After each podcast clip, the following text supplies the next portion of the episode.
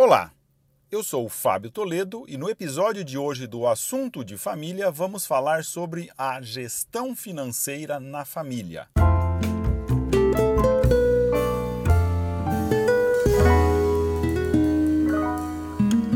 Quantas vezes nós brigamos com as nossas esposas, com os nossos maridos por motivo de grana? É porque gastou muito no supermercado? É que os, os gastos com roupas estão muito acentuados acima do nosso padrão? E às vezes aquele que fez aquela despesa se defende com frases do tipo: Olha, vem comigo então fazer essa compra, vê se está, se está comprando algo desnecessário. Ou cuide você de manter as crianças com uma roupa minimamente apresentável. Enfim, assuma esse encargo e verá se de fato esses gastos são desnecessários ou não. Enfim brigamos muito, com muita frequência, por conta de gestão inadequada das receitas familiares. Eu diria que há basicamente dois modelos nas famílias em que é convencionado entre esposa e marido o uso do dinheiro. Tem aqueles que, desde o início ou num determinado momento das suas vidas, separam os itens, separam uns campos e cada um assume uma parte. Eu fico com supermercado, fico com farmácia, você fica com você fica com aluguel, você fica com o financiamento da casa, você fica com aqueles itens. Dividimos os itens entre os dois, de modo que cada um cuida da sua parte, ou seja, eu tenho meu salário, ela tem o salário dela, dividimos essas responsabilidades e cada um assume uma fatia das despesas da família. Olha, tem algum problema nesse modelo de gestão do orçamento familiar? Eu diria que ele é aparentemente, ou pelo menos num primeiro momento, menos propenso a conflitos. Afinal, eu tenho uma receita, eu tenho uma renda e tenho itens dos quais eu devo, eu devo suportar, de modo que não, de, não dependo muito da minha esposa, não dependo muito do meu marido, cada qual ganha o seu salário e cada qual utiliza para o que ele quiser e, evidentemente, arcando com aquela fatia das despesas da família que assumiu previamente combinado entre eles. Qual o problema desse modelo?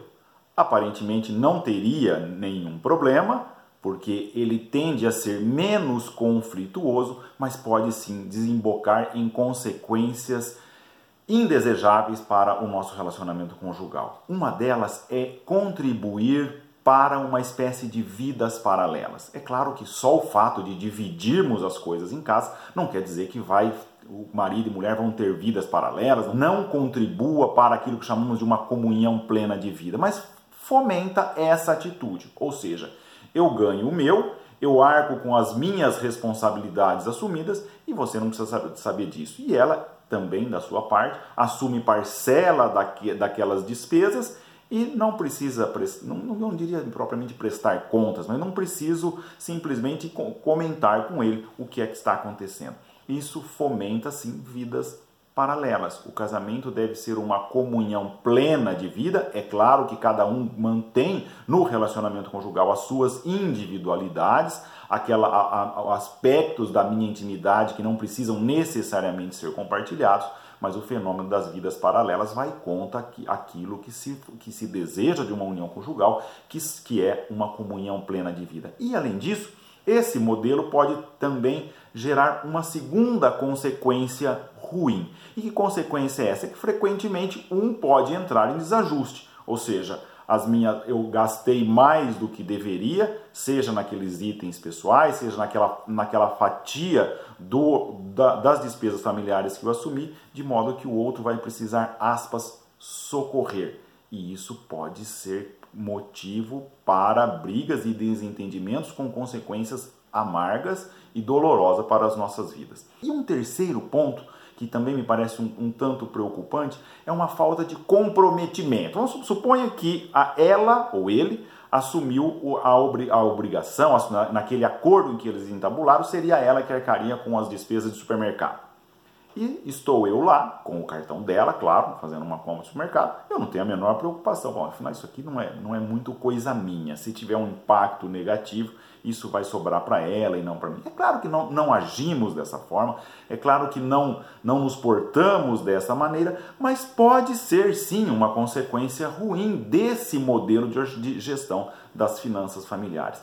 Um segundo modelo muito comum é aquele em que há um controlador e um pressionador, ou seja, aquele que cuida que cuida da planilha, que cuida de um, de um modelo de gestão, que cuida de organizar as finanças, ele sabe exatamente quanto que se recebe, quanto que se gasta, e o outro está totalmente alheio a isso, de modo que fica sempre consultando o controlador para saber se podemos fazer uma compra ou não.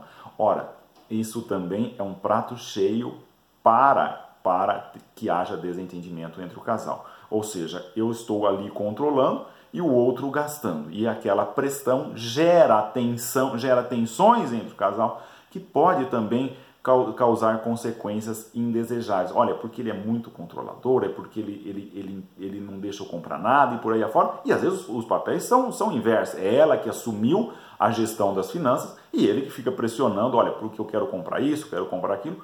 Quando não, ela ou ele, o controlador, fica sabendo que o pressionador fez a despesa quando recebemos a fatura do cartão de crédito. E quando, numa situação de crise, numa situação de desajuste, essa, essa, né, essa dificuldade econômica ela é agravada agora por essa, por essa postura em que só um parece que está preocupado em manter, manter as coisas em ordem e o outro pressionando, pressionando para gastar, gerando tensão entre o casal. O modelo pior ainda é aquele que ninguém faz conta em casa, ou seja, vai se levando, vai se levando e, e, um dia paramos para ver o que é o que é que está acontecendo.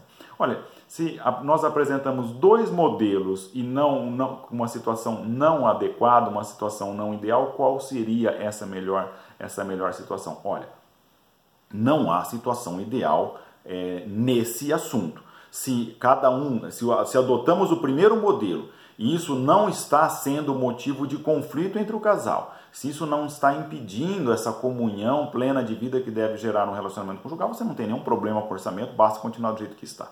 Se nós temos também só um que controla, só um que ordena aquelas despesas e o outro que simplesmente confia em quem está à frente daquilo, e isso também não gera conflitos, frequentemente ela pergunta para ele, meu amor, temos recursos para comprar isso? Sim, querida, temos, ou não, não temos. Isso não é motivo de conflito, também não tem por que mudar essa situação. Porém, esse modelo é sim causa muito frequente de conflitos entre o casal. Então, o que, que, você, que, que vocês me perguntaram, Fábio, então o que, que você nos sugere para que esse, esse assunto tão delicado não seja motivo de brigas e desentendimento entre o casal? Eu sugiro o que eu chamaria de um, de um orçamento coparticipativo.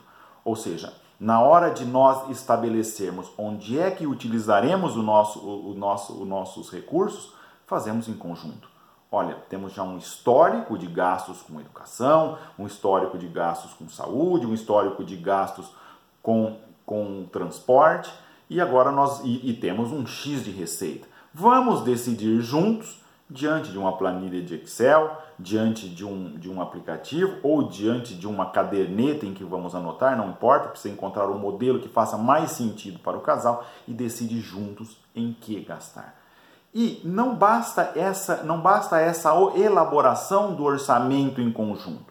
É fundamental também que durante um mês isso seja alimentado periodicamente, ou seja, que já vamos vendo como é que andamos desde o início do mês até agora, como é que cada item ainda, ainda tem ou não tem recurso, de modo que esse aplicativo, essa planilha de Excel ou essa caderneta diga por si só para ambos se ainda temos ou não temos condições de fazer uma determinada despesa. De tal sorte que, se ela, por exemplo, está no shopping quer saber se ainda pode comprar uma roupa ou não, seguramente ele responderia com toda a delicadeza: Meu amor, você já verificou o item vestuário?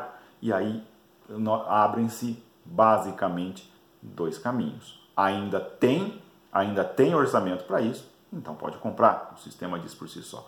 Ou se não há orçamento, porque já todas as receitas já foram gastas com relação àquele item, abre-se agora de novo duas possibilidades. Há um outro item para remanejar, ou se nem outro item para remanejar, a solução é simplesmente não comprar. Ou seja, essa coparticipação gera uma comunhão plena de vida, gera um comprometimento entre o casal e alivia inúmeras tensões. Podemos passar por grandes apertos, podemos passar por grandes dificuldades, mas enfrentaremos juntos. E é isso que importa. no relacionamento conjugal.